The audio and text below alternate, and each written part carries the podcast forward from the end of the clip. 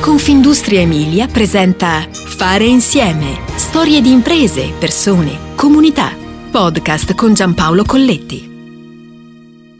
È un mondo in evoluzione quello che racconta Reflex Allen, eccellenza emiliana impegnata nell'automotive. Un mondo che sta migrando a velocità alternate verso l'elettrico. Un mondo ancora da costruire, con nuove sfide che si palesano all'orizzonte. Necessità emergenti di un cliente che è più attento alle dinamiche di impatto ambientale, sistemi che vanno ricalibrati in questa transizione. Siamo concentrati ancora sui veicoli pesanti e ci stiamo spostando in un mondo più ampio ed elettrico. Stiamo vivendo una transizione lenta agli occhi del pubblico, ma molto più accelerata nella catena della fornitura, dove è in atto un vero e proprio terremoto con una curva di escalation che è anche drammatica. D'altronde c'è stata poi anche la variabile legata alla pandemia, che ha accelerato ogni cosa. Racconta Renzo Gibellini, CEO di Reflex Allen, colosso della componentistica di precisione e attivo anche nel post vendita. L'azienda è incentrata sul trasferimento di energia nel settore automotive. Vengono studiati tutti i sistemi per far scorrere fluidi tramite tubazioni, cavi, spine, cablaggi di vario genere.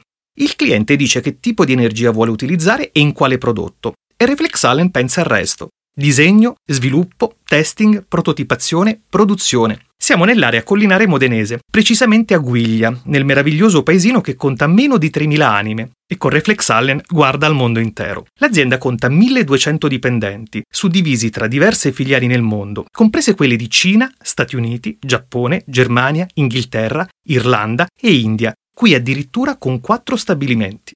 Oggi il mercato vive fratture profonde, sottoposto a più stress test, restando dentro la metafora legata alla ricerca. Un'altalena segnata dall'emergenza del virus e che si è esplicitata anche nei numeri. Se il 2019 ha fatto registrare un fatturato di 120 milioni di euro, nel 2020 si è passati a 80 milioni di euro. Questo nuovo anno segna un previsionale a 110 milioni di euro, ma il trend è in forte crescita. Nel 2024 stimiamo di arrivare a 160 milioni di euro con oltre 1500 dipendenti è l'impatto dell'elettrificazione, segnalata anche dagli istituti di ricerca di tutto il mondo. Tutto questo determina anche un ripensamento del fare un veicolo. La prova? Il 43% di componenti in meno su un mezzo elettrico rispetto ad uno tradizionale. Un impatto devastante sulla componentistica. Quindi il messaggio è uno solo, evolvere, precisa Gibellini. Ecco allora che la chiave vincente è non inseguire, ma anticipare il cambiamento, soprattutto in questa fase che rappresenta un punto di non ritorno. In ballo ci sono tanti elementi differenti, fattori esogeni all'azienda che hanno però un impatto dentro l'azienda. C'è la fine del motore termico, la spinta alla guida autonoma che nel 2030 sarà realtà. C'è la raccolta dei dati attraverso una sensoristica molto più diffusa e sofisticata all'interno del veicolo. C'è l'elemento di riduzione del parco veicoli, con nuovi mezzi diversi e più versatili, come i piccoli shuttle autonomi che sostituiranno i grandi bus nelle città. Tutto questo accadrà più velocemente di quello che pensiamo. La digitalizzazione e la transizione energetica sono due variabili disruptive. Non sono elementi che implicano se, ma solo quando accadranno. Noi viviamo tutto ciò sul campo ogni giorno. Non è la moda del momento, ma una nuova e già presente realtà. La paura così corre sul filo, ma c'è entusiasmo. Dobbiamo arrivare prima, dobbiamo lavorare in una logica predittiva. D'altronde conosciamo la tecnologia con le sue curve di crescita molto più rapide che nel passato e quindi si ha meno tempo per elaborare nuovi e diversi modelli di business e trovare soluzioni. Saper anticipare i tempi, soprattutto in questo momento, diventa essenziale.